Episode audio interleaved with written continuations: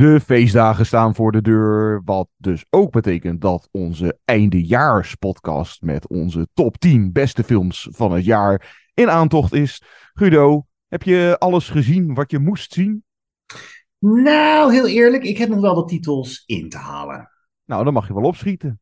Of heb je weer Love Actually zitten kijken? Yeah, almost finished. Almost finished? What else can that be? You're going to dip it in yogurt, cover it with chocolate buttons. Who knows? We're going to pop it in the Christmas box. But I don't want a Christmas box. But you said you wanted it gift wrapped.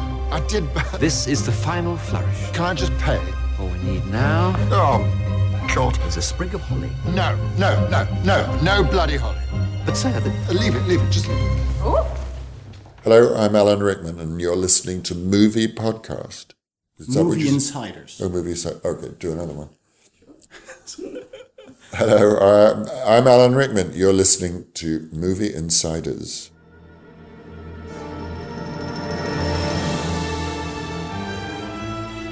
Good evening, ladies and gentlemen. We are tonight's entertainment. Movie Insiders. They're here. Why should I waste my time listening? Because I have a right to be. I have a voice. Groovy. Hallo allemaal en welkom bij een nieuwe aflevering van de filmpodcast Movie Insiders, die je overal kan beluisteren, waaronder op Spotify, op Google en op Apple. Mijn naam is Guido. En mijn naam is John. De laatste reguliere podcast voordat wij in onze volgende podcast de top tien of top elf, we maken er meestal elf van, beste films van filmjaar tweeduizend drieëntwintig. Met z'n drie in ieder geval. En ook weer eens een keertje, in plaats van deze matige audio-kwaliteit via Zoom, weer een keertje live bij elkaar. Dat staat allemaal in de planning. Hij komt er, uh, dat is het ergens tussen kerst en oud en nieuw. Dus keer snel terug naar Movie Insiders. Deze podcast, uh, een hele hoop titels. Uh, ja, het is eigenlijk momenteel zo dat er qua grote Hollywood blockbusters is er niet zo heel veel. Ja, Wonka, jij hebt hem gezien, ik nog niet. En die tweede Aquaman gaat nog uitkomen. Maar verder, ja, er is echt wel het een en ander aan interessante titels.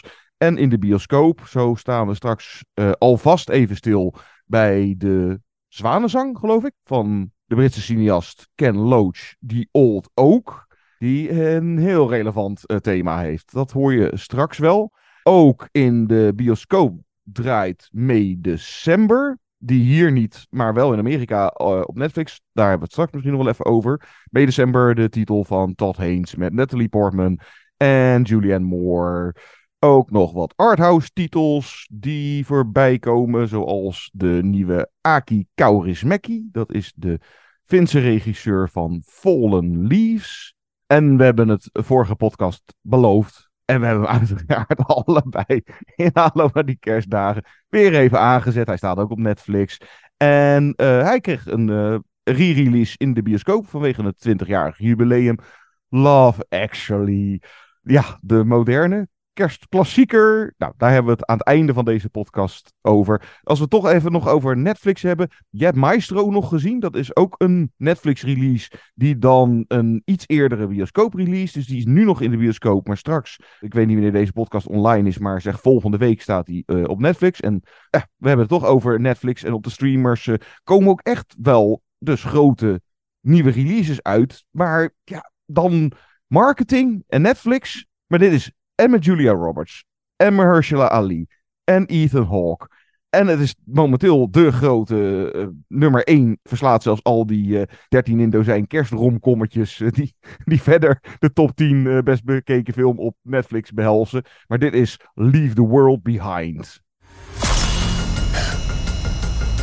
Something is happening and I don't trust them. Everything I know I have told you. I don't believe you. I would do anything to protect my family. What you do is your business. Get in the car right now!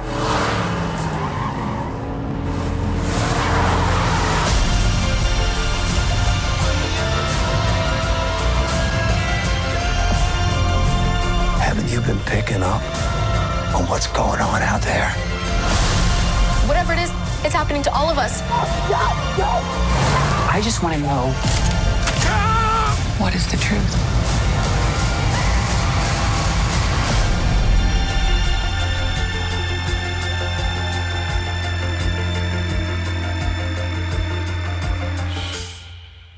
Je zei het al, John. Heel veel Netflix-titels komen een beetje uit de lucht vallen. Dat is hun strategie. Je pleurt wat op die streamingdienst. Mensen die het goed vinden, ontdekken het vanzelf wel. En they spread the word. En dat leidt dan tot hitjes zoals deze. Leave the World Behind. Inmiddels een paar dagen na de release al redelijk grijs gedraaid. Als ik de gesprekken aan de koffieautomaat mag geloven. Althans. En ook wel goed om even te melden, dit is zo'n film waar ik volledig blanco in ging. En dan is die wel het leukst. Dus we gaan proberen zoveel mogelijk spoilers te vermijden. Maar dan nog, als je hem nog niet gezien hebt, misschien eerst even op Netflix aanzetten. Er is geen excuus, je hoeft geen bioscoopkaartje te kopen. En hij is wat mij betreft, spoiler alert, ook daarvoor uh, de moeite waard. Goed, waar gaat deze film over? Amanda en Clay Sanford, die worden gespeeld door Julia Roberts en Ethan Hawke. Die gaan met hun kinderen een weekend weg naar een grote villa gelegen aan een bos. En dat huis ligt net iets te ver buiten de bewoonde wereld. En dat gaat niet helpen in de loop van het verhaal. Dat al tijdens de eerste nacht van het verblijf van dit gezin begint te rollen. Ik moet er even bij zeggen dat Amanda en Clay ook hun zoon en dochtertje hebben meegenomen. Want eigenaar G H Scott, gespeeld door tweevoudig Oscarwinnaar Mahershala Ali, dat is die uit Moonlight en Green Book, die staat met zijn dochter Ruth op de stoep om te melden dat hij daar moet overnachten, omdat de stroom onderweg is uitgevallen. En dit is eigenlijk ook mijn huis. Beetje verwarring daar. En ja, vooral het is uh, Julia... Airbnb, toch? Zo, ja, ze hebben... ja, ja, precies. En vooral Julia Roberts, die uh, wordt er een beetje chagrijnig van. En dat is wel leuk, die dynamiek tussen haar en haar vent. Want Ethan Hawke is weer de typische man die zegt, ah joh, laat ze binnen. Het zit wel goed. Of heeft Julia Roberts misschien toch een punt om wat argwanend te zijn? In ieder geval, vanaf dit punt ontwikkelt zich een, een soort rampscenario. Technologie die ineens niet meer werkt, de consequenties daarvan voor het gezin, de aanwezigheid van dus die G H met zijn dochter. De dochter van Amanda en Clay, die heet Rosie trouwens, die begint ineens een enorme roedel aan herten te zien in het bos. Ik, ik kan me herinneren van vroeger, um, dan ging je naar een staatsbosbeheerhuisje ergens in Drenthe en dan was je blij als je na een week één reetje had gezien. Reetjes kijken, zeiden mijn ouders altijd. We gaan vanavond reetjes kijken.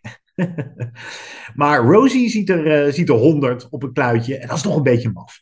Goed, een, een suspense, mystery, thriller, zullen we hem zo beschrijven. Ik moest vaak een beetje aan, aan M. Night Shyamalan denken. De man die ooit een verpletterend debuut maakte met The Sixth Sense. En nog een paar aardige films uh, uit zijn mouw schudden. Maar daarna eigenlijk altijd tegenviel, omdat hij dat succes probeerde te evenaren. Is dit, Leave the World Behind, John, de film die M. Night Shyamalan eigenlijk uh, jaren geleden al had moeten maken? Ja, of waar hij misschien alleen maar van zou kunnen dromen tegenwoordig. Nou ja, dit had wel, uh, als je zijn oeuvre zo lang... Een beetje Happening, dat, dat misbaksel met Mark ja. Wahlberg was dat. Zo van, hebben wij nog er... besproken trouwens in de podcast? Ja, inderdaad. In deel twee of aflevering drie of zo? zo? Zoiets. Inderdaad, helemaal in het begindagen van de, onze podcast. Maar uh, zo van, ja, er is iets gaande. Wat was dat nou in de Happening? Volgens mij was het in de Happening was het gewoon de wind of zo. Weet ik veel. Kijk, uh, nou deze Leave the World Behind is wel iets groter qua opzet dan het werk van Shyamalan. Gebaseerd op een bestaand boek. Uh, wat voor mij ook... Nou, in ieder geval dacht ik in Amerika ook wel een redelijk uh, populair boek was. En heeft wat grotere namen of wat betere acteurs. Maar inderdaad, het heeft wel iets qua sfeer en qua uh, mystiek of uh, mysterie. Wat we van Shyamalan kennen, een twist... Eh, nou ja, niet, niet echt. Of misschien een soort van b- klein beetje twistachtige. Nou, kijk, het is met deze familie die dus, nou, daar verblijft in die... Laten we even die Airbnb van uh, Mahershala Ali. Uh, George heet hij dan, geloof ik. Uh, en zijn dochter verblijft. Kijk, het, ze zitten daar afgezonderd en geïsoleerd. En je zou dus inderdaad uh, kunnen zeggen van... Ja, zij zit daar veilig voor dat wat er daar ver buiten en in de grote stad allemaal plaatsvindt aan rampen. Het is ook, ja, je zou het ook bijna als een soort van rampenfilm uh, kunnen zien.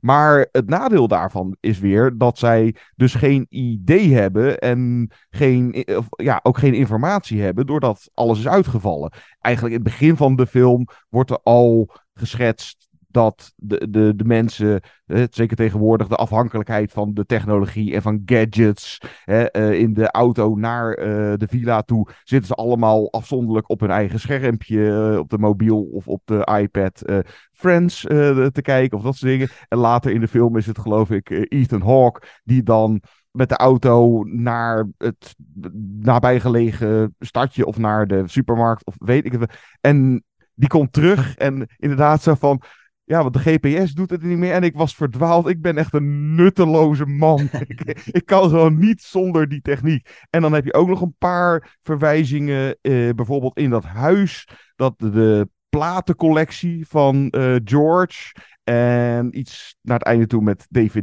D's. Dus dat, hè, hoe afhankelijk we daarvan zijn geworden. En eigenlijk bijna niet meer normaal kunnen f- functioneren zonder onze mobiele telefoons. Met daarbij komend uh, het gebrek aan communicatie, uh, het gebrek aan menselijke interactie. Wat er dus vooral voor zorgt dat zodra de uh, rechtmatige eigenaar van dat huis met zijn dochter uh, voor de deur staat, Uh, direct het, het wantrouwen. Uh, uh, klopt dat wel? En hij heeft dan toevallig ook even niet zijn idee op zak. Ja, en speelt daar, het zit er heel subtiel in, en je moet het er een beetje in willen zien, maar speelt hier latent racisme niet toch ook een heel klein beetje een rol? Een heel klein ook, beetje. Ja. Je had het net over Ethan Hawke die redelijk in paniek rondrijdt en de weg niet weet en op verkenning uh, uitgaat en dan terugkeert en op een gegeven moment een, een vrouw totaal in paniek tegenkomt en die spreekt geen woord Engels, alleen maar Spaans en die blijft maar tetteren. En dat is voor hem toch de reden om uiteindelijk het raampje van zijn auto weer dicht te doen en gewoon zonder haar mee te nemen doorrijdt. Ethan Hawke's personage is het minst uitgewerkte karakter misschien van de film, zou je kunnen zeggen. Maar dat, dat moment blijft hem en ook de kijker wel achtervolgen. Want het is één van de thema's die toch ook, vond ik, wel verstopt zit in deze film.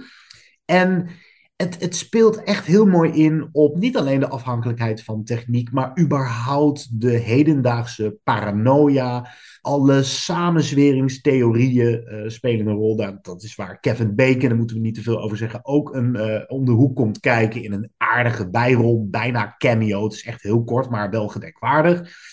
En wat ik zo knap vind aan Leave the World Behind, en dat is lang geleden dat ik dat uh, zo goed vond werken, het is uh, je reinste pulp. Uh, oh, en, en pulp bedoel ik dan ook in de manier waarop het gefilmd is. Best wel overdreven zooms zitten erin, en of de camera die ineens honderdtachtig graden draait. En ja, die, dus met die cinematografie, die is indrukwekkend, maar soms een beetje te... Zo van, ja, maar dat... Kijk eens wat een mooi complex shot ik gemaakt heb. En... Ja, maar dat vond ik er dus wel leuk aan. Want ik, Jawel, ik... nee, ik vond ze ook gaaf daar niet van hoor. Maar ja, het was ja. Op een gegeven moment zie je de regisseur in zijn handen wrijven van, oeh, kijk eens hoe ik nu met de camera inderdaad zoom de, de, de ja, lucht ik in denk en ook draai wel... om de hoek. En, ja.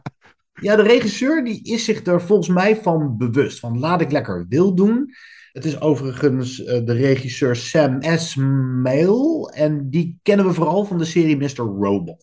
Ja, dat heb ik ook nog niet gezien, gezien. Maar dat, maar... dat moet ook een keer gebeuren, ja. Maar goed, het is, wat ik wilde zeggen is eigenlijk dus die combinatie tussen pulp, maar toch ook wel interessante filosofietjes en overpeinzingen over de hedendaagse mens. Uh, het cynisme ook van de mensen. Het toenemende cynisme vond ik een aardig thema.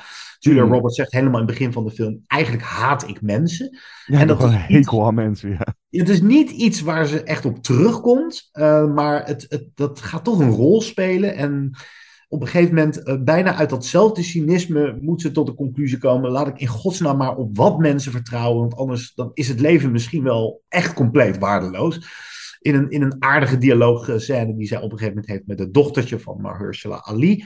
Dus het is de combinatie van uh, serieuze thematiek over het hier en nu en de mens van het hier en nu met uh, flink pulpgehalte, maar ook de suspense. Echt ook wel goed opgebouwde suspense. Ook van die suspense dat soms nergens heen gaat. wat, ja. wat ik niet erg vind, maar... Uh, de film duurt ook best wel lang. En in, in het begin dacht ik van, dit is geen film die twee en een half uur moet, du- moet duren. En hij duurt twee en een half uur, maar daar had ik uiteindelijk geen moeite mee. En dat komt weer vanwege de combinatie met de humor. Ik heb namelijk opmerkelijk veel en hard gelachen. Ook om deze personages, ook de, de manier van film maken. Hier ja, mag het heeft iets zwartkomisch. Ja. ja, je mag er en lol aan beleven en je kan er een, een leuk kroeggesprek uit uh, trekken. Ja, uh, dingen als uh, gebrek aan empathie en het hekel hebben aan andere mensen. Of uh, gewoon niet meer lekker kunnen, kunnen omgaan met andere mensen. En, kijk, dan ja, en ook Gen ze... Z, hè? Want ja, het is ook, ook de botsing tussen die kinderen van Amanda en Clay. Ja. Duidelijk Gen Z, dat dochtertje, die, die, die, de werkelijkheid is minder interessant dan wat zij op het scherm ziet. Namelijk Friends. Zij is helemaal verslaafd aan Friends. En als de technologie even hapert, dan baalt ze er vooral van dat ze die laatste aflevering van Friends niet kan zien. Ja, ja die Gen Z en dan de boomers. Oftewel papa en mama die uh, wat sneller in paniek zijn dan hun kinderen die wat, wat meer nuchter blijven. Dat vond ik ook heel gaaf. Ja, die generatiesverschillen die z- zitten ook mooi verwerkt in het verhaal. En dan inderdaad, kijk, uh, zoveel personages zitten er gewoon niet in deze film. Want d- dat, uh, dat gezin en dat gezin uh, samen in een huis. Hè, ze zitten met elkaar opgescheept en ze moeten eigenlijk samen zien te overleven in nou ja, wat er allemaal uh, gebeurt. En kijk, ja, er, er vallen allerlei parallellen uit te halen met de verdeeldheid die zeker momenteel in uh, Amerika uh, en hoe er uh, daar vooral interne strijd, of dus zelfs bijna een burgeroorlog iets in de lucht hangt. En kijk, de spanning van de personages onderling, leugens, uh, of vertelt hij nou wel of niet de waarheid, of wat, wat wordt er verzwegen? Nou is het wel zo dat tot een twee... drietal keer toe of zo, dat je dan even toch bewijs in beeld krijgt als kijker. Zo van, oh nee, het is toch wel een goed zak. En dat, ja, maar ook zo van uh, al dat wantrouwen naar elkaar toe. En dan uiteindelijk, en dat is inderdaad ook wel weer een beetje zwartkomisch, het is eigenlijk allemaal niet nodig. Iets wat ja, exact, een goed ja. gesprek, ja. of gewoon lekker wat, wat drank of een, gezamenlijk een blootje roken, kan dat opgelost hebben. Zo van, ja, maar het is eigenlijk moeilijk te doen. Maar dat wantrouwen, dat zit niet alleen uh, in de personages en onderling, maar ook bij ons als kijker. Want wij zijn dit soort films, waarbij ineens vreemde mensen op de stoep staan, dan krijgen wij ook een wantrouwen. Dus we zitten de hele tijd zitten we op scherp. We moeten die Mahershala Ali en zijn dochter niet vertrouwen. En misschien valt dat allemaal best wel mee. Dus daarmee wordt bijna een get-out-achtig spelletje soms met je gespeeld, dat nog wel een aardige toevoeging is. En, en, en verder zitten er ook gewoon slimme vondsten in. Ook slimme visuele vondsten.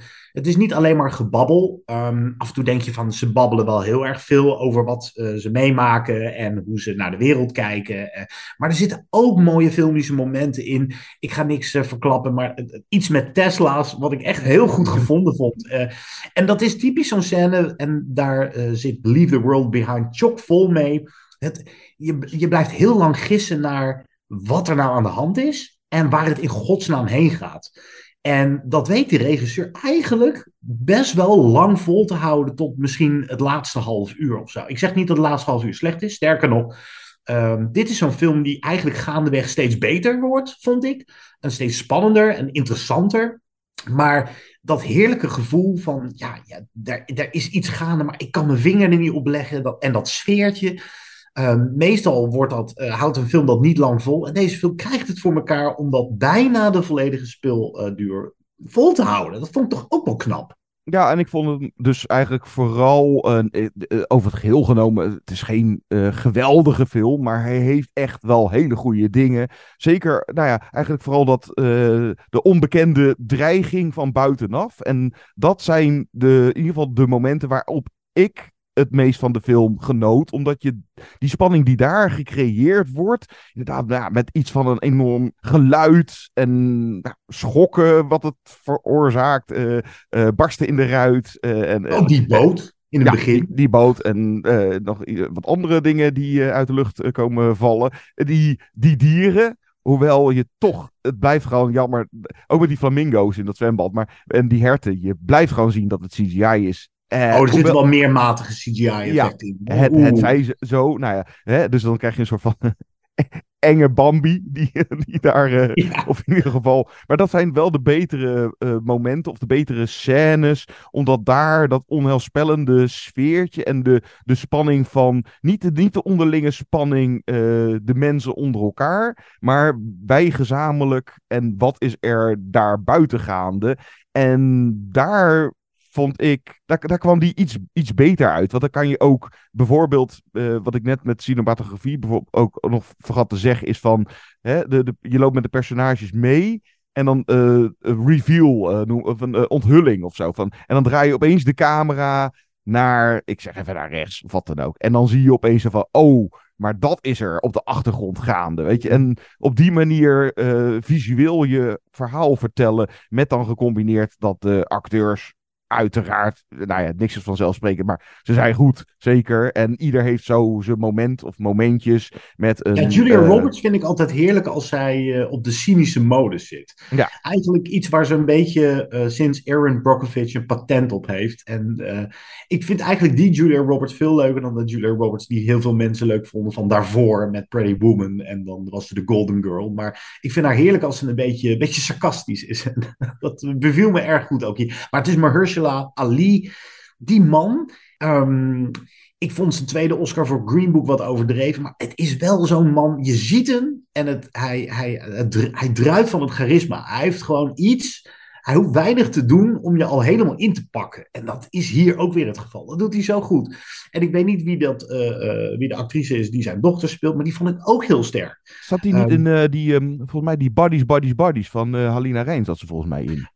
Oh, wacht ja. eens even. Oh ja, ja, ja. Oh, interessant. Dus dat, uh, nee, maar sowieso, uh, dit, uh, laten we even zeggen, deze hoofdrolspelers, uh, hoewel de dialogen soms een, een klein beetje tegen het, uh, zo van, oké, okay, ja. Of dan tegen het opgelezen aan. Ja, of het tegen, ja, dat is een hele monoloog, maar bedacht. Het is het acteerwerk, krijg je wel te zien van, ja, deze, act, uh, hè, deze Oscar-winnaars, uh, Ethan Hawke heeft dan nog geen Oscar, maar daar, die kunnen dat wel. En dan is het daarnaast ook nog wel eens prima uh, acteursregie van deze Sam Esmail. En ja, ik vond dan, kijk, het, eigenlijk uh, dus het apocalyptische of het einde van de wereld uh, aspect uh, van, van dit, vond ik net iets beter werken dan het sociale commentaar. Want dat lag er soms net iets te dik bovenop. Of, uh, uh, het, het, het komt er goed mee weg. En ik las, uh, of ik zag trouwens, dat uh, de film begon, zo van de openingscredits. En toen was het van, hé, hey, Barack en Michelle Obama als uh, executive producers. Uh, ja. Met, ja. En achteraf van, oké, okay, ja, over de verdeeldheid in Amerika en uh, nou, wat er allemaal gaat. Oké, okay, ik snap dat zij hun naam hieraan uh, verbinden. En dan is de film ook, dat zie je de laatste tijd wel vaker, dan opgedeeld in hoofdstukken. Was dat nou nodig geweest? Nou ja, oké, okay, maar best. Ja, het, het, het heeft wel iets... Ja, ik vond, ik vond hem echt heerlijk. En, en Netflix spuugt heel veel films uit. En heel veel van die Netflix originals zijn niet heel kwalitatief in orde. En dit is eindelijk een Netflix film die niet in de bioscoop draait, waarvan ik echt bijna tegen iedereen kan zeggen, ja, zet hem, zet hem gewoon eens aan. Dat is echt een lekkere avondfilm. Hij is spannend, hij is grappig. Uh, hij geeft nog een overpeinzing mee. Uh, er zitten fijne acteurs in. Het is goed gemaakt.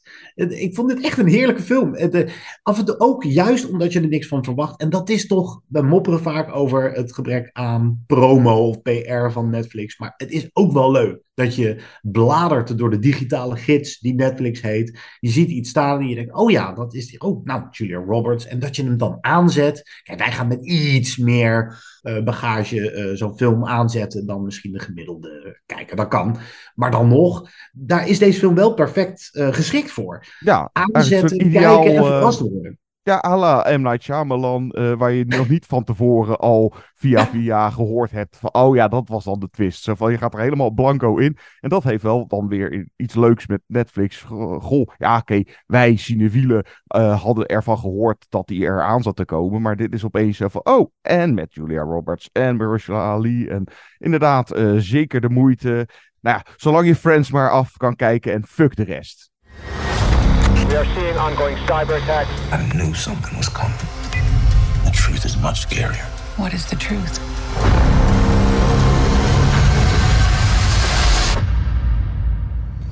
going back to normal.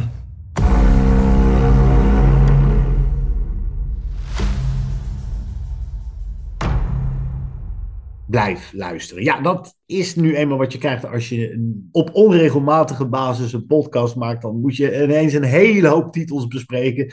Al is het maar omdat ze de moeite waard zijn om de hemel in te prijzen dan wel af te kraken. Onder meer Wonka, Maestro, The Old Oak, May December, Fallen Leaves. Jezus, wat, wat, wat, wat een berg. Love Actually, Love Actually. En Love Actually, ja. We, we, we gaan er ook een beetje snel doorheen. Uh, wees niet bang, maar dan heb je aan het einde van deze show hopelijk een beetje een bloemlezing gekregen van wat je wel en niet moet zien.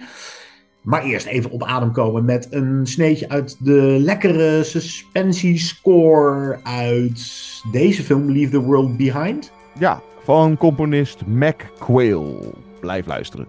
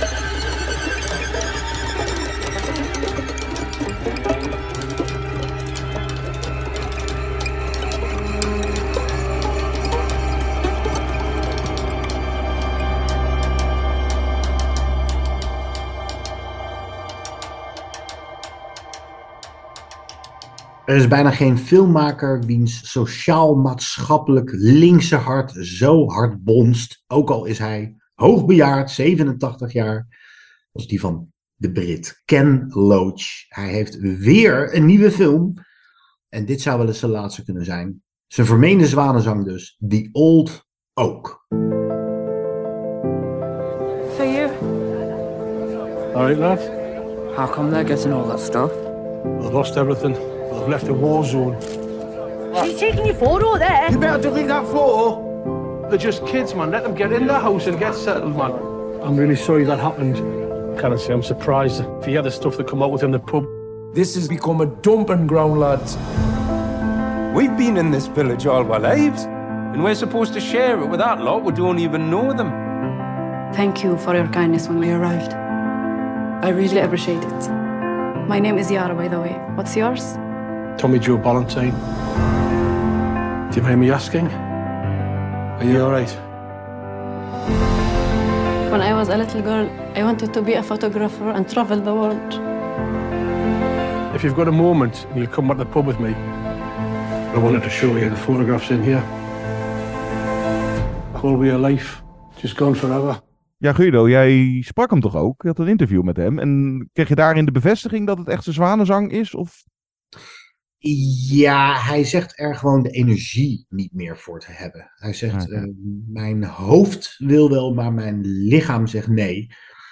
En het was een heel ontroerend interview. Hij begon halverwege ook te huilen. Um, ja. Dat heb je toch zelden als je iemand spreekt die zo gepokt en gemazeld is, al zo lang meegaat in filmland. En deze man, ik, dat gevoel heb je ook altijd als je naar zijn films kijkt.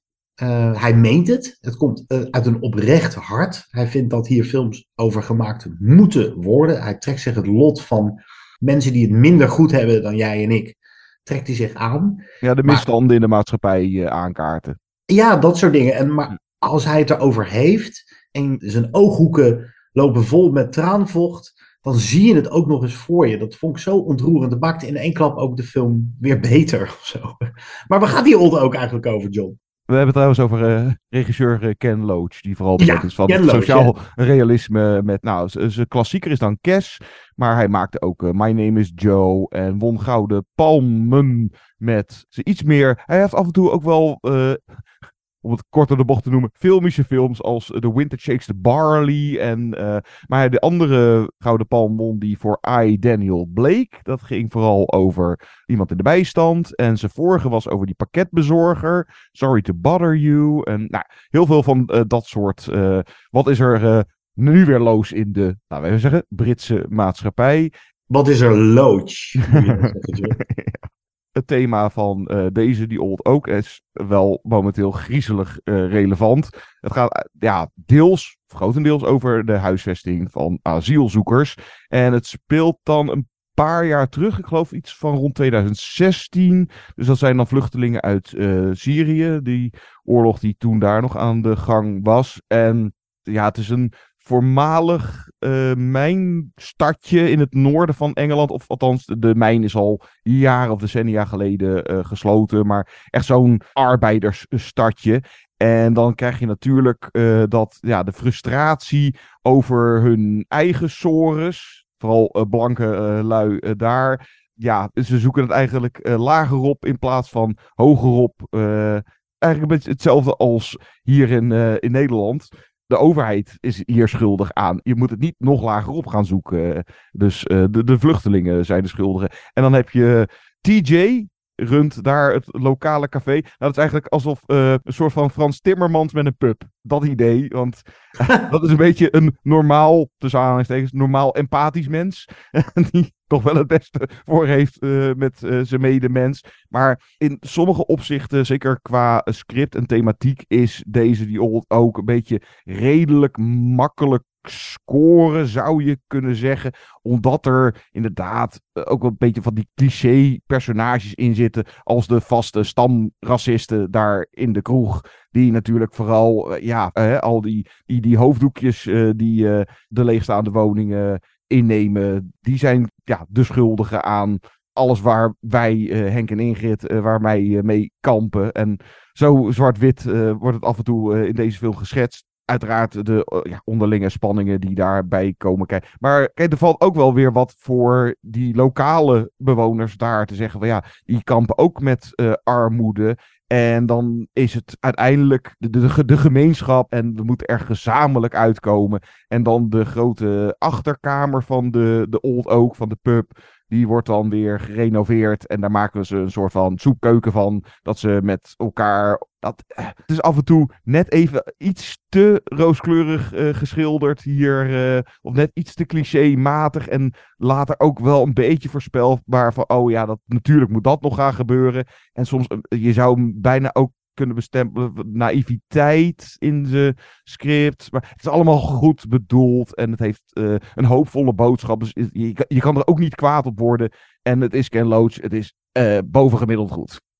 Ja, ik heb daar heel weinig aan toe te voegen. Zelfs een mindere Ken Loach. En dit is wel echt een mindere Ken Loach. Hij kan veel subtieler zijn. Hij kan veel meer dat gevoel van urgentie oproepen dan hij hier doet. Het is inderdaad bij allemaal iets te naïef. Ik, als ik mij verplaats in mensen die echt moeite hebben met de huisvesting van asielzoekers en dat, uh, dat een halt willen toeroepen, is dit niet de film die hen ervan gaat overtuigen dat, je, dat we dat misschien wel moeten doen. Omdat het iets te sentimenteel is en iets te naïef en iets te makkelijk ook. Ik vond het een beetje jammer, maar het, nogmaals, het komt uit een oprecht goed hart. En het is natuurlijk ook altijd geweldig om, deze, om de acteurs te zien die zo naturel spelen, alsof ze gewoon, nou ja, van straat zijn geplukt en ineens voor de camera. Ja, daar heeft Ken Loach ook een geweldig neus voor, toch? Ja, ja, het zijn volgens mij zo goed als allemaal weer uh, non-acteurs. Of in ieder geval niet-professionele acteurs. En uh, nou, wat ik zei, nou, niet altijd dus, maar filmisch stelt dit ook inderdaad weer niet zo heel erg veel voor. Is, is het weinig uh, bijzonder. Daarvoor hoef je hem ook niet te kijken. Het gaat altijd uh, inderdaad over nou, uh, welk thema uh, snijdt hij aan. En, ja, uh, en dat is, ja. dat is voldoende. Ik denk niet dat heel veel visuele flair hier had gepast. Nee, past inderdaad misschien ook niet. Ja, ja, rauw realisme, kitchen sink drama's, uh, wordt vaak gezegd in, in, in uh, de Engelse cinema, waarin je dus echt de arbeidersklasse induikt. Dus dat, dat, dat is mooi, maar rauw realisme is toch net niet uh, het juiste woord voor... Die sociaal realisme, ja. Ja, nee, maar rauw realisme of sociaal realisme, dan moet het echt door en door, uh, nou, doorleefd aanvoelen. En dat had ik hier bij die Old Oak net wat minder dan bij uh, zijn andere films. En dat vond ik een beetje jammer, want als dit zijn zwanenzang is, dan gaat hij er niet uit met een, met een, met een pamflet van heb ik jou daar. En hij maakt, uh, maakt er ook geen geheim van. Hij maakt bijna linksactivistische pamflets. Pamfletten. Uh, en dat mag, dat is gaaf. Er zijn maar weinig filmmakers die dat nog doen of durven. Dus dat moet geprezen worden. Dus moeten wij ook die Old Oak prijzen, omdat het een eigen agenda heeft. Een oprecht eigen agenda. Maar het is, het is gewoon niet zijn beste film. En dat, is, dat doet toch een klein beetje pijn. Al had ik na dat interview met Ken Loach, was ik gewoon geneigd om de film toch weer vijf sterren te geven. Als je, als je die man huilend tegenover je hebt, dat, dat doet toch wat met je.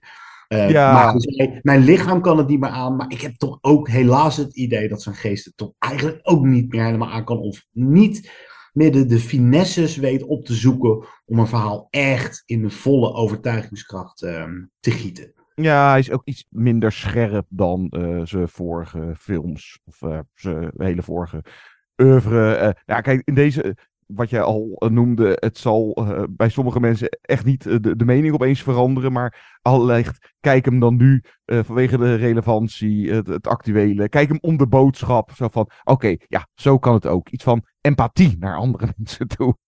Zullen we dan doorgaan naar wat andere Cannes-titels? Want ja, we uh, hebben een heel Cannes-blok. Ja. ja, ik heb hem gezien ja. op het filmfestival van Cannes. En nu zijn er allemaal films in de bioscoop te wonderen die daar in première gingen. Waaronder ook Fallen Leaves. En die uh, kreeg weer een staande ovatie toen uh, de regisseur ook um, op het podium kwam. Dat is Aki Kaurismäki, een Fin, die ook al een behoorlijk oeuvre uh, heeft opgebouwd met films die... Niet rauw realistisch en wel um, iets meer magisch realistisch, zou je kunnen zeggen. Maar ook wel gaat over echte mensen. Echte mensen met echte sores.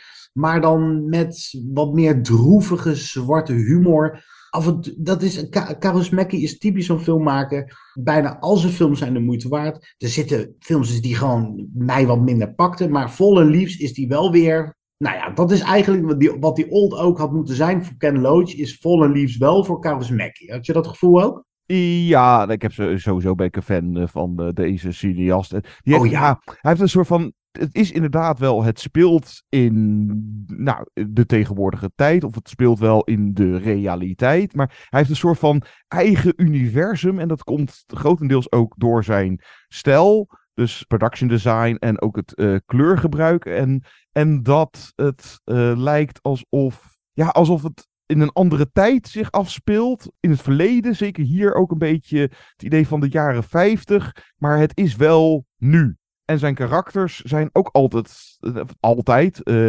meestal, ja, je kan het bijna niet anders omschrijven dan een soort van beetje zombie-achtig. Ze zijn heel erg ingehouden en ook hun manier van praten of, of hun voordracht is, ja, niet helemaal normaal. Of niet, niet helemaal zoals normale mensen zijn. Dus dan valt er een hele lange stilte en dan zeggen ze gewoon heel gorddroog, moet je een kopje koffie? Ja, ja, dat is Kaurismäki in de notendop, dat klopt. En dat gaat ook hier weer over mannetje, vrouwtje, allebei een beetje eenzame zielen die elkaar vinden met een beetje vallen en opstaan. Het is gewoon boy meets girl, maar dan helemaal romcom. Kaurismäki's. Een, ja, ja het, is een ro- het is een soort Finse romcom, maar dan wel heel erg Fins. Heel erg Fins. Ja. Uh, hij is een uh, nou ja, alcoholistische uh, arbeider. En zij is eigenlijk een beetje zo'n uh, supermarkt uh, muurbloempje. En die uh, treffen elkaar uiteraard in uh, zo, zo'n bar. Zo'n karaokebar. Ja, ja, in iedere Kaurismäki film zit wel zo'n soort bar. Uh, maar dan is het met bijna al zijn films ook wel dat... Het gaat ook wel over de maatschappij of over de economie. En dat speelt dan wat meer op de achtergrond. Maar zoals hier in Fallen Leaves... heeft zij, zij dan vooral telkens uh, de radio ook aanstaan. En dan hoor je wat er zich op dat moment weer afspeelt in uh, nou, de oorlog in Oekraïne. Dus de, hè, het, de, er worden wel linkjes gemaakt met uh, wat er nog meer gaande is in de wereld of in de Finse maatschappij op dat moment. Maar ja, dan gecombineerd met zijn manier van een melancholisch melodrama. Het voelt ook altijd een soort van klein aan. En zeker deze uh, duurt ook nog niet eens anderhalf uur. Hè, het is een soort van eigen kleine mini-universum. Of deze personages lopen ook in de normale wereld. Waarschijnlijk niet hoor, maar lopen daar ook zeg maar in Helsinki rond. En toch op de een of andere manier heeft het vaak wel iets universeels. Dus het, je, je zal niet zo snel jezelf of andere mensen erin herkennen, omdat ze daar net iets te maf voor zijn of zo. Maar dat wat ze overkomt, nou, uh, verlangen, hoop, uh, liefde, nou, noem het allemaal maar. Dat soort thematiek is wel weer universeel. Dus het, het heeft wel degelijk raakvlakken, maar dan op een gewoon hele bizarre, droogkomische manier uh, gebracht. En ook zoiets van, ja, nou ja, blijkbaar deze lui hebben dan geen mobiel. Nou, hij krijgt van haar, ja. van haar de telefoonnummer op een papiertje, wat hij dan verliest. En, en op die manier kan ik... ik ja, toch, kan ik... ik heb toch weer zin om hem opnieuw te kijken, als we het er zo over hebben. Want ik, ik zou zo graag iets beter willen communiceren aan onze luisteraar waarom je deze echt moet zien. Want op basis van onze beschrijving zou je kunnen denken, nou ja, dat is geen must. Maar het is wel een must, want Kaurismäki-films zijn altijd uniek en het, het biedt hoop in een best wel depressieve omgeving. En dat kunnen we allemaal volgens mij gebruiken. We kunnen nu, uh, zeker nu, een Kaurismäki-film gebruiken. En je komt er toch met een glimlach uit. Er is toch nog hoop, ondanks alle zwartgalligheid om ons heen. Ja, nou ja, er zijn niet heel veel woorden voor nodig om dat uh, uit te drukken, wat hij bijna altijd in zijn films zegt. Uh, zijn gebruik van muziek is ook altijd, dan heb je weer een Finse variant van een of ander bekend mambo-nummer of zo erin. Heerlijke kost, lekker kort en ja, alledaagse problematiek of alledaagse romance, maar dan in een soort van raar jaren vijftig Fins jasje door Aki Kaurismäki. Wie ook Cannes aandeden waren Julianne Moore en Natalie Portman. It's such a pleasure to meet you. You are so sweet. We're so happy to have you. Thank you for doing this. It's so generous. Well, I want you to tell the story, right? Don't I? You're taller. You look taller on television, but we're basically the same size. We're basically the same. Feels like things just settled down, and now y'all are making a movie. It's a very complex and human story. I think it's hard to trust that you're going to represent Gracie as she was. I'm going to try. Do you remember when you first met? You came to the pet store looking for a job. It was summer after sixth grade? Seventh. Seventh. Why do you want to play me? When they sent me the script, I thought, here is a woman with a lot more to her than I remember from the tabloids. What would make a thirty-six-year-old woman have an affair with a seventh grader? People, they like see me as a victim. I wanted it. May December heet deze film en die is gebaseerd lichtjes op een waar gebeurd verhaal van een Amerikaanse juffrouw die op een gegeven moment een affaire kreeg met haar minderjarige mannelijke leerling. En dat werd een gigantisch schandaal.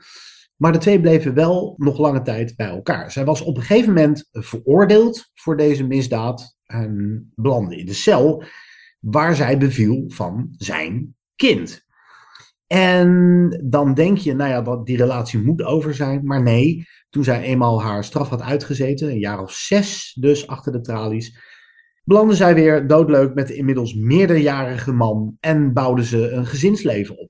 En wat er gebeurt in May December, ik moet het een beetje goed uitleggen, is dat Natalie Portman speelt een actrice die uh, dit waargebeurde verhaal, of een versie daarvan.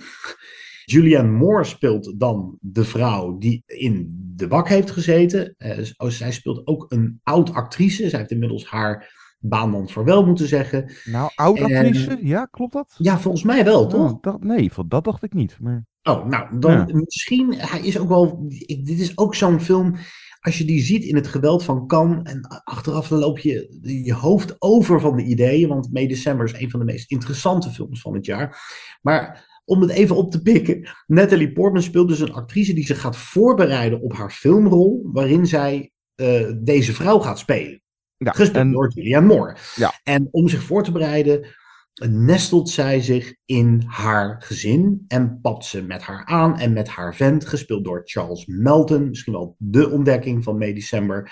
Die krijgt nu ook overal uh, nominaties in de awards season. Het zou me niks verbazen als er misschien zelfs nog een Oscar-nominatie in zit. En terecht, hij is de stille kracht en ook de, het personage waar het meest voor voelt. Dus een actrice die een actrice speelt. En het heeft persona-achtige trekjes, Ingmar Bergman-achtige trekjes. Het heeft ook iets, iets uh, lekker tabloid uh, vet aangezet. Uh, met met van, die, van die corny, expres corny muziek. Ja, die, die score, jeetje. Die score is echt bizar. Het is een bestaande score van een, nou, een of andere cultfilm uit de jaren zeventig, heb ik begrepen. Ik heb even de titel niet voorhanden. Maar het is ook een, geweldig, uh, een geweldige karakterstudie over deze twee vrouwen. En het gaat over van alles. Eigenlijk ook in hoeverre kunst verderfelijk is. Of per definitie immoreel. Want uh, we gaan er steeds meer achter komen dat... Uh, ja, of we gaan steeds meer twijfelen aan de oprechte interesse van Natalie Portman in haar subject. Namelijk Julianne Moore. Is zij oprecht ja. geïnteresseerd of is het puur opportunisme? En hoe eerlijk is dat in de kunstwereld? Het is ook een coming of age, een soort verdorven coming of age verhaal van die Charles Melton. Die man die ook gewoon kinderen heeft en dat die kinderen zeggen van pap, heb jij ooit een, een blootje gerookt? En dat hij zegt nee, dat heb ik nooit gedaan. Hij heeft dus een heel deel van zijn jeugd overgeslagen. En ja. door de komst van Natalie Portman gaat hij toch ook twijfelen aan hoe gezond zijn leven met uh, zijn vrouw is geweest. Zijn veel oudere vrouw is geweest. En zo zit May December. Het, waarom ik May December zo gaaf vind, is dat het, het heeft iets satirisch en iets uh, zwart-komisch. Ja, ook uh, nog eens, ja. Ja, maar het is ook scherp. Het is ontzettend goed geacteerd. Het is echt een van die, van die verborgen parels van tweeduizend drieëntwintig, wat mij betreft. Ja, of ik zo ver wil gaan, dat, dat weet ik nog niet. Ik, het is sowieso een titel die je uh, nog weer een uh, tweede keer ook moet zien... Ja, om er nog veel meer uit te, te halen. Maar uh, net die Portman Elizabeth heet dan haar personage. Maar inderdaad voor haar rol die ze dan gaat spelen in uh, de aankomende film... gaat ze Julia Moore, Gracie heet die dan... ja, ze gaat haar echt proberen te doorgronden. Ze, ze is haar echt ook aan het bestuderen... en ook haar trekjes aan het kopiëren... en zo krijg je later in de film... dus ook echt een schitterende... het is gewoon fantastisch geacteerd ook... maar een schitterende scène waarin Natalie Portman... Julianne Moore speelt. Ja. Dat is echt... ja, kijk, ze probeert de persoon Gracie uh, te vangen... maar ook uh, die gezinssituatie en ook de, die relatie tussen Julianne Moore en haar veel jongere vent. Want is alles daarover, wat is de waarheid? Hoe uh, echt zijn die gevoelens? Of hoe echt is die liefde tussen die twee? Wat is de achterliggende psychologie van inderdaad nou ja, zo'n veel oudere uh, vrouw? En dat is trouwens ook nog interessant om het uh, nu in post-MeToo-tijdperk te zien. Zeker. Want die relatie, in hoeverre uh, de gevoelens en de liefde uh, wederzijds... of überhaupt hè, wat er zich toen... was het wederzijds. Kijk, dat het fout was, kan je het zelfs misschien uh, benoemen als pedofilie. Nou ja, ze is er niet voor niets uh, de, de bak voor ingedraaid. Dus dat, hè, het is niet helemaal uh, netjes. Oh, ja. Laten we het zo zeggen. Maar uh, het meest interessante in die relatie, of het meest interessante personage in deze film, is inderdaad die Charles Melton, Riverdale. Daar is hij dan blijkbaar een of andere serie. Daar ben ik niet bekend mee. Maar hij is de, de M V P. Hij speelt Joe.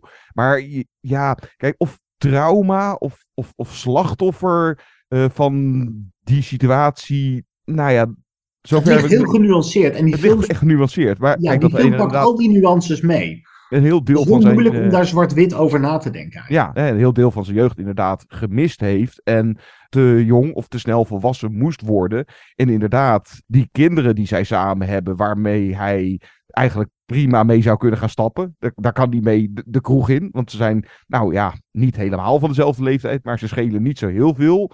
En dat je, uh, daarom is dat acteerwerk van die Charles Melton zo fantastisch. Dat je toch in, ja, je ziet gewoon in zijn gedrag en in zijn houding en zijn in zijn mimiek, in zijn motoriek, zie je dat, dat hij veel te jong in die relatie gestapt is en wat dat allemaal met hem gedaan heeft. En zoals wat er dan geplaatst wordt, zal ik even voor ons houden, maar zoals Natalie Portman later tegen hem zegt zo van, this is what adults do. Dit, zo... This is what grown-ups do. Ja, is inderdaad. Misschien van... wel mijn favoriete quote van het jaar. Ja, maar dan de regisseur, Todd Haynes. Zijn uh, stijl, cameravoering, het kleurgebruik. Want het, het, ja, het is een beetje pastel of rooskleurig-achtig of, of zoiets.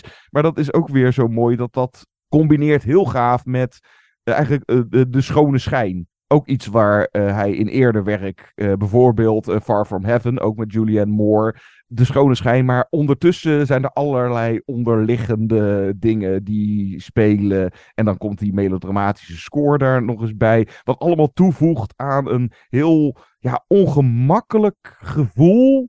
Dat had ik tijdens de film, nou, eigenlijk vooral naderhand. Het is een film waar je tijdens het kijken ge- geniet je van hè, wat het uh, cinematografisch te bieden heeft. En het fantastische acteerwerk. En ook de gave dialogen en, en dat soort dingen. Maar het is eigenlijk pas achteraf dat ik er echt bij stil ging staan. En, en ja, dat blijft hangen. Zo van, ja, oh jeetje, wat, wat, wat heb ik nou eigenlijk allemaal gezien? En wat zit hier nog meer onder aan...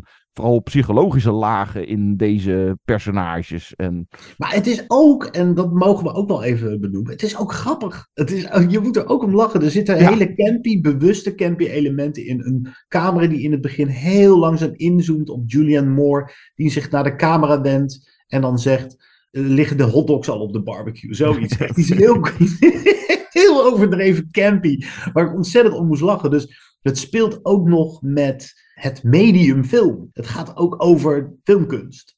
Ja, uh, ook nog eens. Ja. Dus May December is uh, wel echt zeker voor de gemiddelde cinefiel wel een must hoor. Zeker. Uh, hij draait momenteel uh, in de bioscopen. En ja, dit is dan zo'n opmerkelijke titel die in Amerika, in ieder geval in Amerika, de rest van de wereld weet ik even niet, maar staat hij al op Netflix. Het is dus een Netflix-release, maar ja, hier in Nederland heeft hij dan wel een bioscoop-release gekregen. Ja, dat is dus, redelijk uh, opmerkelijk. Dat hoor je meestal gebeurt. Lopen we ja. gelijk met Netflix. En in dit geval is dat niet zo. Ik, hoe dat precies zit, weet ik niet. Maar ja, wij zijn voorstanders van alles wat in de bioscoop zien. En zeker zo'n mooie film als May December, toch? Ja, uh, een van de vele kan-titels. Uh, had jij die Perfect Days nou uh, van Wim Wenders? Die heb jij toen niet gezien? Of überhaupt nee, niet? Die heb ik gewoon gemist. Ja, het, je mist altijd drie of vier titels waar iedereen het over heeft in Cannes. En dit was er zo eentje. Ja, ik heb ja, gelukkig wel gewoon de palmwinnaar, die Anatomy of a Fall, heb ik gelukkig kunnen zien. Want uh, die, die heb ik ook wel eens gemist in Cannes. Dan heeft iedereen het over uh, Titaan en die wint dan. Die heb je dan gewoon verdorie niet gezien. Shit, ja. Nee, Perfect Days is uh, zeker de moeite. Wim Wenders die heeft uh, momenteel uh, twee titels in de filmhuizen draaien. Want die, ik heb hem nog steeds niet gezien. Uh, die uh, moet er dan ook nog van, van komen. Die drie D uh, over Anselm Kiefer. Die beeldend kunstenaar. Uh, Perfect Days is een, ja, een Japanse film van uh, de Duitse cineast Wim Wenders. Die, uh, nou ja, ik ga al zijn klassiekers nu even niet uh, zitten opnoemen. Maar in ieder geval, uh, hij won in Cannes beste acteur voor Koji Yakusho. Ja, de naam zal uh, zelfs de doorgewinterde cinefiel niet zo uh, veel zeggen zoals ik. Maar als je die kop ziet, dan uh, is het wel gelijk van, oh ja, die uh, Japanse acteur en die speelt een schoonmaker van openbare toiletten die 's ochtends, hij wordt al wakker of zijn, zijn wekker is als een buurman de straat staat aan te vegen. Daar wordt hij gewoon wakker van en dan geeft hij nog even zijn plantjes, besproeit hij nog even met wat water en dan gaat hij in zijn busje uh, naar uh, zijn werk en hij gaat iedere keer uh, nou, openbare toiletten in Tokio maakt hij schoon en dan uh, onderweg in zijn busje luistert hij vooral naar uh, oude rockmuziek. En dan uh, is hij klaar met zijn dienst en dan eet hij bij zijn vaste eetentje ergens in zo'n metrostationnetje geloof ik of zo. Uh, is hij dan vaste klant. En nou, op die manier zijn Perfect Days en uh, dan tussendoor, uh, hij leest ook nog eens uh, een boek en dan zit hij te genieten van een boom die, uh, waar hij dan iedere dag weer een foto van maakt. En eigenlijk op die manier, daar is hij helemaal content mee, allemaal niks aan de hand. En niet uh, zozeer dat zijn leven of zijn, uh, zijn levensdynamiek verstoord wordt. Maar de, uh, wat liefdesperikelen van een wat jongere collega van hem. En zijn nichtje wat, wat problemen thuis heeft. Die komt nog bij hem op bezoek. En, nou, het is een Europese cineast die een Japanse film maakt, maar ook echt wel een Japanse film maakt in de zin van heerlijk kalm, rustig voortkabbelend, dag na dag. Het is het, het soort film, als je daarvan houdt, dan ga je hier helemaal vol voor. Mooi gefilmd, mooi geacteerd. Zo'n, ja, niet heel veel aan de hand film, die heb je af en toe ook. Perfect Days. Als je dan zou moeten kiezen tussen Perfect Days en Fallen Leaves, ook een beetje de meer minimalistische cinema, is niet zo'n heel geil woord, ik weet het. Nee, dat is lastig. Ja, ik, ik heb iets meer met Kaurismäki. Dus dat... Uh, persoonlijk zou ik dan voor Fallen Leaves gaan. Maar Perfect Days heb ik ook wel van zitten smullen. Dus dat... Nou, ik uh, moet hem nog zien, die Perfect Days. Die heb ik dus gemist. Maar uh, dat, uh, nou, dat is één van die vele titels die ik nog uh, moet inhalen van dit jaar. En uh, vast ook weer één titel die weer over de rand valt, omdat ik andere prioriteit heb. Maar wij hebben nog een aantal titels te bespreken. Zijn we door onze Cannes-voorraad heen, John, nu? Ik geloof het wel. En dan hebben we er alleen nog twee die uh, jij wel al zag en ik nog niet. Nou, laten we die uh, snel behandelen. Want we willen toch even horen wat Gudootje te zeggen heeft over Maestro en Wonka. Waar wil je mee beginnen, John? Jij mag kiezen. Um, doe Wonka. Wonka. Nou, op basis van de trailer had ik hier helemaal geen zin in, eigenlijk. Timothy Chalamet als Willy Wonka. De jonge jaren van Willy Wonka, die we kennen uit bijvoorbeeld de negentien eenenzeventig geweldige film met Gene Wilder, Willy Wonka and the Chocolate Factory. Er is ook nog een Tim Burton versie van gemaakt, waarin Johnny Depp de excentrieke uh, chocolatier speelt.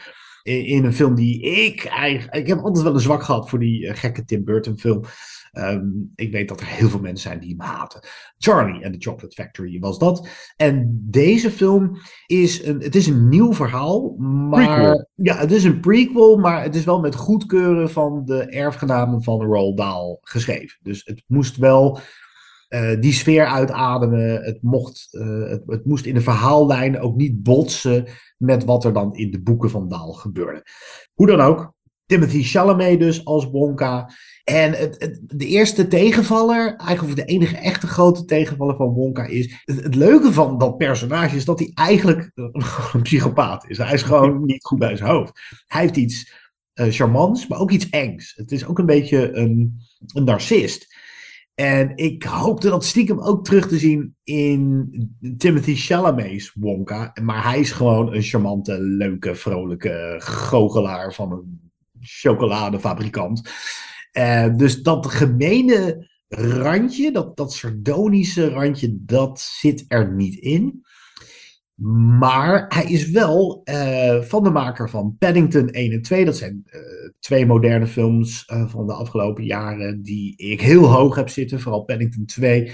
Nou, dat is uh, door veel uh, van ons... Uh, filmliefhebbers zo op handen gedragen dat het bijna niet leuk meer is, maar... De Godfather twee onder de familiefilms. Onder de familiefilms, inderdaad. En die stijl, die sfeer en ook die humor zit ook weer in Wonka.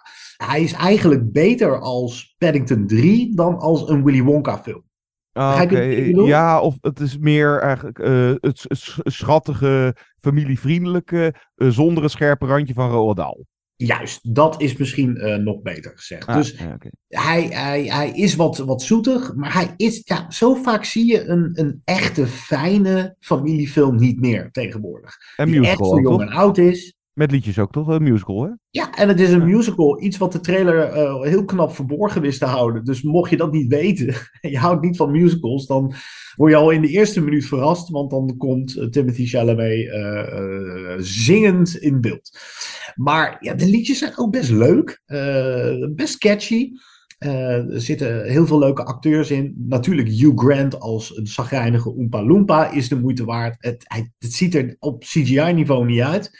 En ik heb Hugh Grant gesproken trouwens laatst naar aanleiding van Wonka. En dat was een interview dat ik niet snel vergeet. Wat is dat een markant, rare, dwarse man, die Hugh Grant. Hij houdt eigenlijk niet zo van interviews. En je weet ook nooit of hij echt serieus is, omdat het gewoon Britse humor is. Maar hij zegt gewoon keihard, ik vond het verschrikkelijk om te doen. Hij zei, ja... ik... Ik, ik, ik, ik mocht niet bij de andere acteurs zijn. Ik had zestien camera's op mijn hoofd. Um, ik zat in een of andere knellend harnas dat pijn deed. En ik wist niet wat ik met mijn onderlijf moest doen. En dan bleek later dat ze alleen mijn gezicht hebben gebruikt in de animatiestudio. En dat ze daar een Oompa Loompa lijfje onder hebben geanimeerd. Het uh, was shit. Maar uh, Paul King vindt hij wel een aardige vent. En het, het, het past in de grand, grandissance. Uh, mm-hmm. Waarin je Grant echt definitief zijn schlemielige romanticus-imago uh, van Notting Hill. En nou, Love Actually, die we zo nog gaan bespreken, van zich afschudt. Dus dat is leuk. En Rowan Atkinson komt natuurlijk weer even voorbij. Olivia Colman speelt een, uh, een, een leuk teringwijf. Uh, mm. Wonka is absoluut de moeite waard. Het is een, het is een heerlijke film. De en kerstfilm blijft... van... Van, van, van, nu, van, de, van dit jaar, want ja, is er heel veel concurrentie? Nou, ja, niet echt qua kerstfilm. Aan, aan, aan uh, familiefilms bedoel je? Ja. Ja, wat ja. Nederlandse geloof ik wel, maar... Ja, zeker. Maar nou, dan, ja, dan is dit wel een van de leukste van het jaar. Zeker. Ja, ja gaan we absoluut gaan zien. Good evening. So you're the funny little man who's been following me. Funny little man. How dare you. I will have you know that I am a perfectly respectable size for an Oompa Loompa. An Oompa what now? In fact, in Lompaland, I am regarded as something of a whopper. They call me Lofty. So I will thank you to stop gawping at me as though I was something unpleasant you'd found in your handkerchief. I find it uncomfortable and, frankly, rude. Um, sorry. Now let me out of here. You have absolutely no right to go around embottling innocent strangers. Innocent? Hold on, you've been stealing from me for years. Well, you started it. Me? You stole our cocoa beans. What are you talking about? En dan heel kort nog even Maestro... Een film waar we het vast nog over gaan hebben, want er liggen Oscar-nominaties in het verschiet. Dat is een passieproject van Bradley Cooper. Die regisseerde ook A Star Is Born een aantal jaar geleden. En regisseerde ook deze biopic over het leven van de dirigent en componist, de West Side Story-componist, Leonard Bernstein. Hij speelt het ontzettend goed. Het is een, een, een volledige metamorfose. Uh, Inclusief plakneus. Ja, inclusief plakneus, daar was wat om te doen geweest. Is dat een vorm van antisemitisme? Uh, uh, je moet een grote uh, neus uh, opplakken om door te kunnen gaan voor een Joodse man. Uh, nou, of het heel handig is, daar kun je een hele discussie over voeren. Maar na vijf minuten kijk je dwars door die neus heen. Dat is een beetje een rare zin trouwens. Maar dan heb je daar geen last meer van, want hij is overtuigend. Maar het is ook een beetje een... een een vanity project. Bradley Cooper is iets te dol op zichzelf en op Bernstein om er een soort van gezonde afstand te, toe te nemen. En het, het is kleur, het is dan weer zwart-wit. Het heeft een beetje het Napoleon-syndroom dat het hoofdstukje voor hoofdstukje afgaat, een paar hoogtepunten wil pakken, maar dat je je na afloop afvraagt, heb ik deze man nou echt goed leren kennen? Gelukkig zit er ook wel wat meer emotie in, want het gaat ook vooral over zijn relatie met zijn vrouw, gespeeld door Carey Mulligan, altijd fantastisch, die accepteerde van hem dat hij eigenlijk homoseksueel was. Uh, maar ze hielden toch ook van elkaar. En hoe moeilijk die, hoe complex die uh, relatie was, dat komt wel redelijk uit de verf in een film die gewoon echt veel beter had moeten zijn. Um, daar blijf ik een beetje bij hangen. Ook Maestro, een tweede keer kijken. En dan wellicht meer waardering, maar voor, voorlopig voor nu zeg ik, Cooper is wel fantastisch als Leonard Bernstein. Zeker. Maestro van en met Bradley Cooper is dan vanaf komende week te zien op Netflix. Dat was trouwens in het nieuws, Guido, dat Netflix gaat voor het eerst uh, kijkcijfers deels delen. En dan ben ik wel benieuwd, bijvoorbeeld straks uh, zo rond de kerstdagen, hoeveel wordt Love Actually weer aangezet? Nou, het is wel goed dat je zegt, uh, Netflix deelt ineens cijfers. Dat zal ongetwijfeld eenmalig zijn en dan doen ze het over vijf jaar misschien nog een keer. Het is niet dat een grote streamingdienst ineens zijn cijfers deelt en dat voortaan blijft doen. Uh, dat blijft altijd ondoorgrondelijk en ik neem ze ook altijd met een korrel zout, want... Ze worden niet door een onafhankelijk bureau gemeten of zo. Het is Netflix nee. zelf die zichzelf dus ook in het zonnetje zet en zegt van kijk eens, zoveel uur is er ook naar gekeken. Het is ook niet hoe, hoeveel mensen wereldwijd hebben uh, die en die film of die en die serie gezien. Dus uh, neem het vooral niet uh, te serieus allemaal. Maar Love Actually, uh, ja, dat, dat is een, een, een kerst-evergreen. Dat blijft een kerst-evergreen. En daar wordt elk jaar weer naar teruggegrepen. Al is het maar, John. Daar zat ik vandaag over na te denken toen ik een column schreef voor het A D over kerstfilms. De spoeling is eigenlijk nogal dun. de laatste jaren. Zeker überhaupt... de laatste jaren. Ja. Je hebt best wel wat kerstklassiekers, maar daar kom je echt niet op vijftig geweldige titels uit of zo, hoor. Nee, ik geloof trouwens dat uh, It's a Wonderful Life, de kerstklassieker met uh, Jimmy Stewart uit uh, negentien zesenveertig, die krijgt nu ook weer een uh, re-release in de bioscoop. En deze Love Actually, vanwege het twintigjarig jubileum, of die nu nog steeds te zien is in de bios, weet ik niet. Maar hij had een uh, korte re-release, dus uh, vanwege dat twintig jaar... Uh, maar ja, je kan hem ook gewoon even aanklikken op Netflix. Wat uh, wij ook weer gedaan hebben. En uh, wat vele mensen waarschijnlijk uh, de komende dagen, uh, weken ook zullen doen. Dus uh, we gaan eens een oldschool rewinden. Of zullen we in plaats van een trailer of die rewind theme even een klein stukje van... Uh, want ja, dat uh, hè, kerst... Uh, Christmas is all around you. Van dat, dat nummer van Bill Nighy. Even een klein stukje. Right, okay, let's go. I feel it in my fingers. In my fingers. I feel it in my toes. Feel it in my toes, yeah. Love is all around. Oh, fuck, wank, bugger, shitting, ass, head and hole. Start again.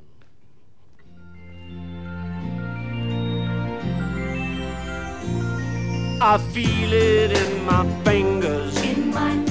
I feel it in my toes. Feel it in my toes, yeah. Christmas is all around me. All around and me. And so the feeling grows. So the feeling grows. It's written in the wind. In the wind. So where I go.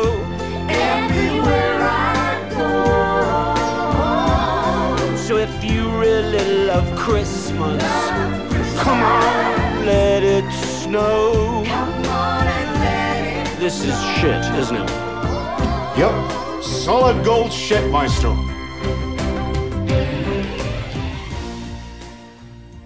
Voor hen die onder een steen hebben geleefd. Love Actually is een mozaïekfilm waarin er verschillende verhaallijnen, tien in dit geval, liefst tien, ja, of door acht, elkaar acht, heen lopen. Ja, precies. Ja. En iedereen is op de een of andere manier aan elkaar gerelateerd. Soms kom je daar pas halverwege achter. Of is het een beetje met de haren bijgesleept. Dat doet er niet zo heel veel toe. Ja, ze hebben soms oh. raakvlakken. Zoals dat, ja, Emma Thompson is dan de zus van Prime Minister Hugh Grant. Bijvoorbeeld. Of die zijn dan weer vrienden of collega's van elkaar. En bla bla bla bla. Maar inderdaad, ja, meerdere verhalen. Weet je, uh, met mozaïekfilm. Uh, want daar zaten we nog even over te spelen. Van een keer een uh, top vijf. Nou, die komt dan in de toekomst wel een keertje. Maar uh, daar zijn altijd wel bijkomende nadelen met zo'n mozaïekfilm. Want ja, dan heb je dat uh, het een is wat beter of interessanter dan het andere verhaaltje. Zoals bijvoorbeeld in Love Actually. Ik vind uh, een van de minste is dat met Laura Linney. Die dan uh, heel graag met die uh, su- super aantrekkelijke collega wil. Maar zij heeft een broer die in het gekkenhuis zit. En uh, dan gaat tijdens de Vrije Partij... Gekkenhuis, John. Nou, nou, ja, nou ja, hallo. Uh, nou, kijk, je hebt een gehandicapte broer. Ja. Maar nou, dat is dan bijvoorbeeld in Love Actually er zo eentje die raakt gewoon een beetje ondergesneeuwd door de wat meer aansprekende uh, verhaallijntjes. En uh, ook een bijkomend nadeel van zo'n mozaïekfilm is dat je ja, het onvoldoende uitgewerkt, uh, zowel sommige verhaallijntjes of dan dus ook personages, omdat je daar ook gewoon simpelweg de tijd niet voor hebt. Dus dan zou je ook kunnen zeggen van, goh, het is allemaal wel erg oppervlakkig of uh, hè, het stelt niet zo heel erg veel voor. En dan is het ook weer ja, de, de verdeling en de montage van, want dat viel mij bijvoorbeeld deze keer op met uh, Love Actually herkijken, dat wordt best ook veel aandacht besteed aan uh, Hugh Grant hè, als uh, de prime minister en zijn uh, opbloeiende liefde met die Natalie, uh, zijn ja. koffiejuffrouw, en dan uh, Colin Firth met zijn Portugees uh, schoonmaakster. En dan ergens halverwege de film raak je die twee verhaallijnen eigenlijk uh, raken een beetje uit beeld om dan aan het einde tijdens de grote finale daar wel weer vol op in te zetten. En dan, ja, dat, dat is dan dus het nadeel van zo'n mozaïekconstructie. Dat je, oh ja, inderdaad, die waren er ook nog, ja. Ja, dat zit er nu eenmaal in, maar Achter is alleen maar zeur om, uh, om niks, eigenlijk. Maar... Ja, het is zeur om niks. Love Actually staat nog steeds wel als een huis. Wat je erover zou kunnen zeggen door de, de tijdslens van nu... is dat er wat dubieuze scènes in zitten... die niet door de woke-keuring zouden komen.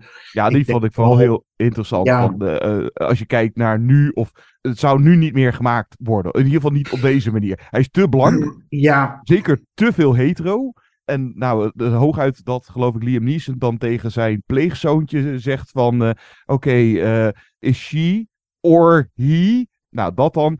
En uh, dingen als dat uh, fat shaming van die, uh, die Natalie, uh, die wordt gewoon uh, voor, voor dik uitgemaakt. Terwijl, nou, er ja. zit misschien iets meer spek aan dan uh, de, de gemiddelde. Nou, en de male gaze, die is ook nog interessant. Want het ja. wordt vooral heel erg vanuit de man of mannen verteld. Bijna ieder... verhaaltje in deze film wordt ja, verteld vanuit de man. En ja, dat kan je natuurlijk ook zo zien. De maker en scriptschrijver Richard Curtis is een heteroseksuele blanke man. Dus ja, heel gek is het ook weer niet. Maar nee, zeker maar de bril ook, van de hetero, nu, ja. ook de heteroseksuele blanke man zou daar nu meer rekening mee houden. Ja. En dan hebben we het nog niet eens gehad over die beroemde scène van uh, met Mark, Andrew Lincoln is dat, uit The Walking Dead, die dan in die, die, die scène door middel van grote tekstkaarten zijn liefde betuigt aan uh, Juliet, gespeeld door Keira Knightley. Ja, dat, dat is, is die man eigenlijk niet gewoon een ongelooflijk griezelige stalker? Ja, ja. Dat is, het is eigenlijk een vorm van gaslighting, zou je kunnen zeggen. Het is in ieder geval gelukkig zo. Uh, dat was ik alweer vergeten. Maar die hartekreet van die Mark, die ziet hij onbeantwoord. Hij ligt zich daar ook manmoedig bij neer. Ja. En gunt Keira Knightley de vent met wie ze dan is getrouwd. En, en dat is het mooie, denk ik, de sleutel tot het, het blijvende succes van Love Actually. Dat is dat het gaat over allerlei vormen van liefde.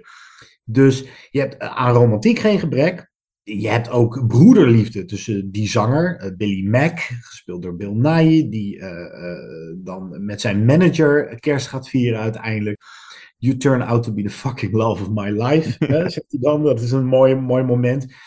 En ja, toch eigenlijk als ik aan Love Actually terugdenk, denk ik niet aan het dansje van Hugh Grant als de prime minister.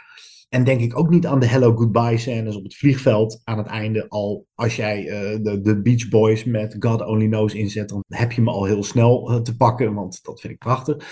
Maar dat niet alles een happy end heeft. En dan moet ik toch denken aan de plot met Alan Rickman als een overspelige echtgenoot. Uh, ja, die dan en... uh, die kantoorensnol, uh, die hem... Uh, dat ja, uiteindelijk... dat ken ik aan voor... haar... Uh... Ja, maar vooral, want dat zijn nog steeds, ik vind dat nog steeds de beste scène, dat Emma Thompson daarachter komt en de pijn ja. die zij voelt is zo goed gespeeld en ja. zo voelbaar. En, en dan both sides now van... gewaagd, toch is dat gewaagd voor een kerstfilm, dat je ook die kant van romantiek laat zien of een, een uh, ja, dat ook overspel komt aan bod. Ja, eigenlijk en de ongemakkelijke alle, alle stiltes vormen... die daarop volgen. Ja, onbeantwoorde... Dat is een van de pijnlijkste romcommomenten uit de filmgeschiedenis. Ja. Ja, onbeantwoorde liefde, uh, liefdesverdriet, uh, uh, Liam Neeson, die rouwt om zijn overleden vrouw, prille liefde. Uh, je hebt ook zo'n schattig verhaallijntje van uh, Martin Freeman, die dan ja. met die actrice, en volgens mij zijn zij body doubles op een filmset of zo. In ieder geval, ze ja. zijn de hele tijd naakt en dan die, die ontzettend schat, schattige een-tweetjes tussen die, tussen die twee. Ja, dat is ontzettend en... goed gevonden. Ja. Maar is het niet zo, uh, John, dat door die wat meer pikante scènes, je hebt ook nog die uh, Brit die naar Amerika gaat en daar uh, nou, een heel harem bij elkaar veegt. Ja, die, die mannenfantasie, ja. Ja, die mannenfantasie.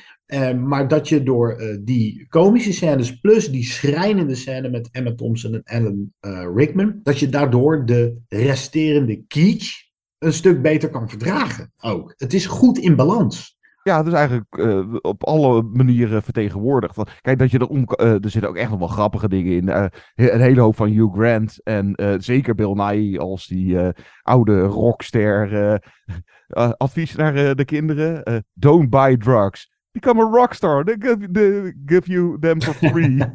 En ja. ook die scène met Rowan Atkinson. Uh, waar hij zijn kerstcadeautje dan gaat uh, kopen. Dus je kan er en nog inderdaad uh, om lachen. Soms met een uh, beetje eng bijsmaakje. Zoals daar nou, bijvoorbeeld die, uh, die mannenfantasie in de U S A. Dat kan ook eigenlijk.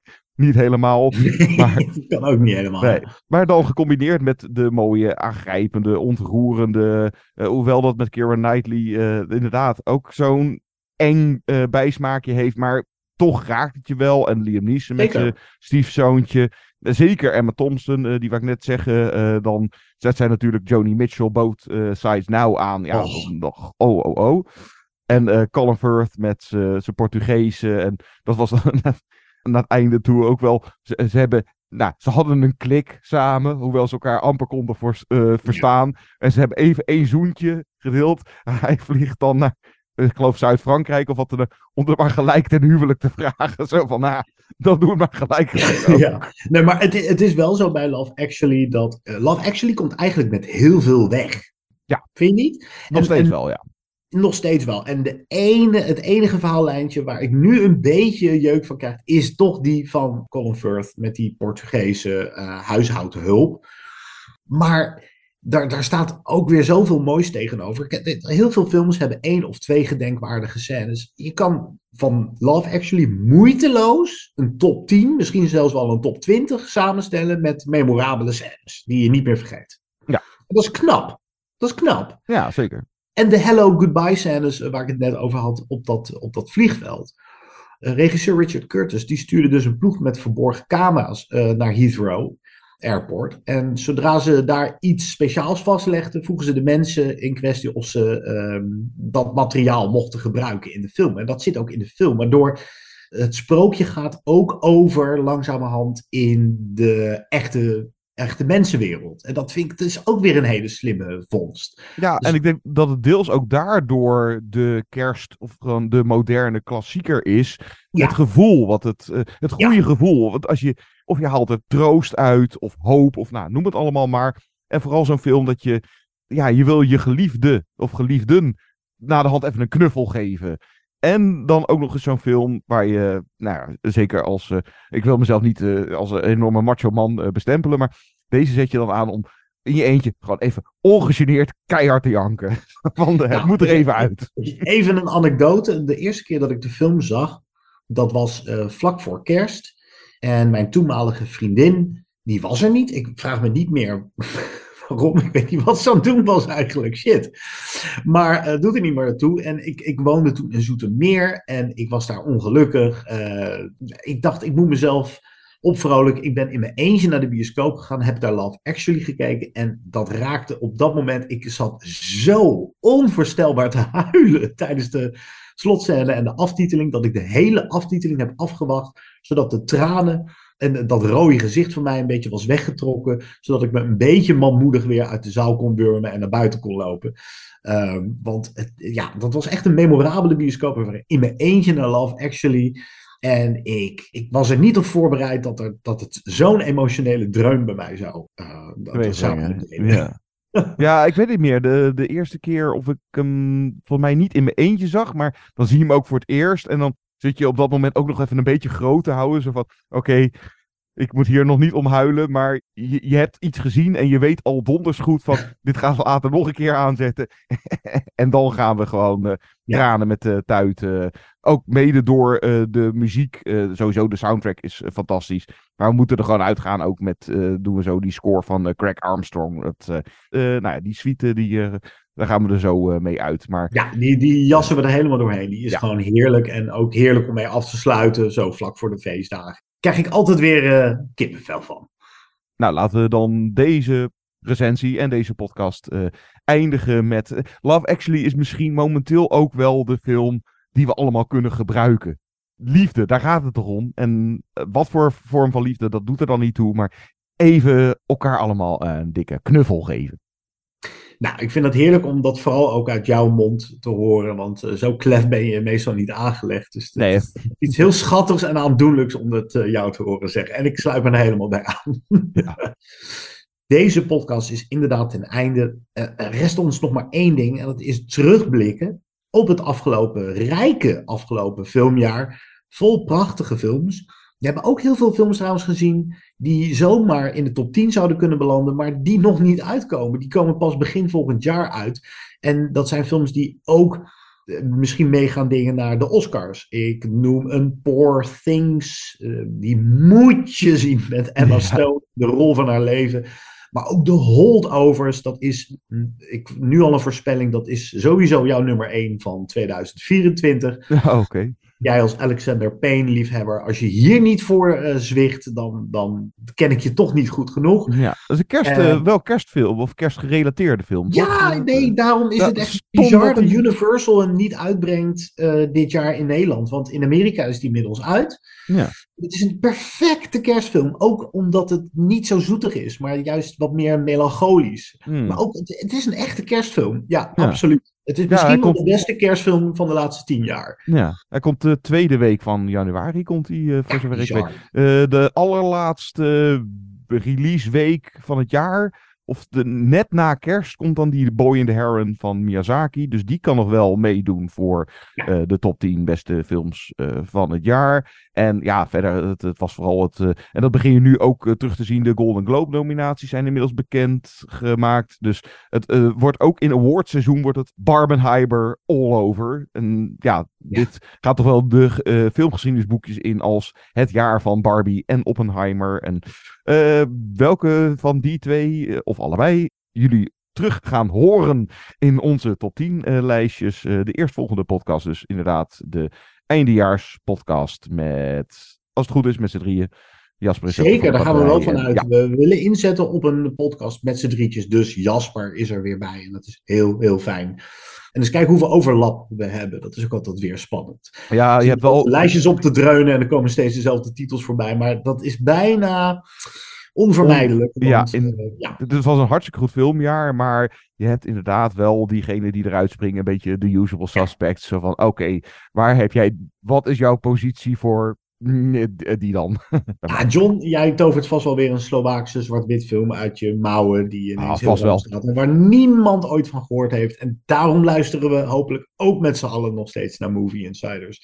Dus keer snel terug. Het is trouwens ook al leuk om even vooruit te blikken, een fast-forward te doen naar begin volgend jaar, want dan blikken we ook nog een keertje terug op tweeduizend drieëntwintig, traditiegetrouw met de Movie Insiders Awards. Dat vinden we altijd leuk, altijd een show waar we het meest naar uitkijken. Ook veel luisteraars, weet ik dus. Uh, dat, nou, dat cadeautje wil ik alvast geven. Die komen er weer aan, ja. ja. Dan eruit met Craig Armstrong. De muziek van Love Actually. Het, het geeft ook wel gewoon een fijn en warm gevoel om deze wat cynische tijd de kerstdagen in te gaan.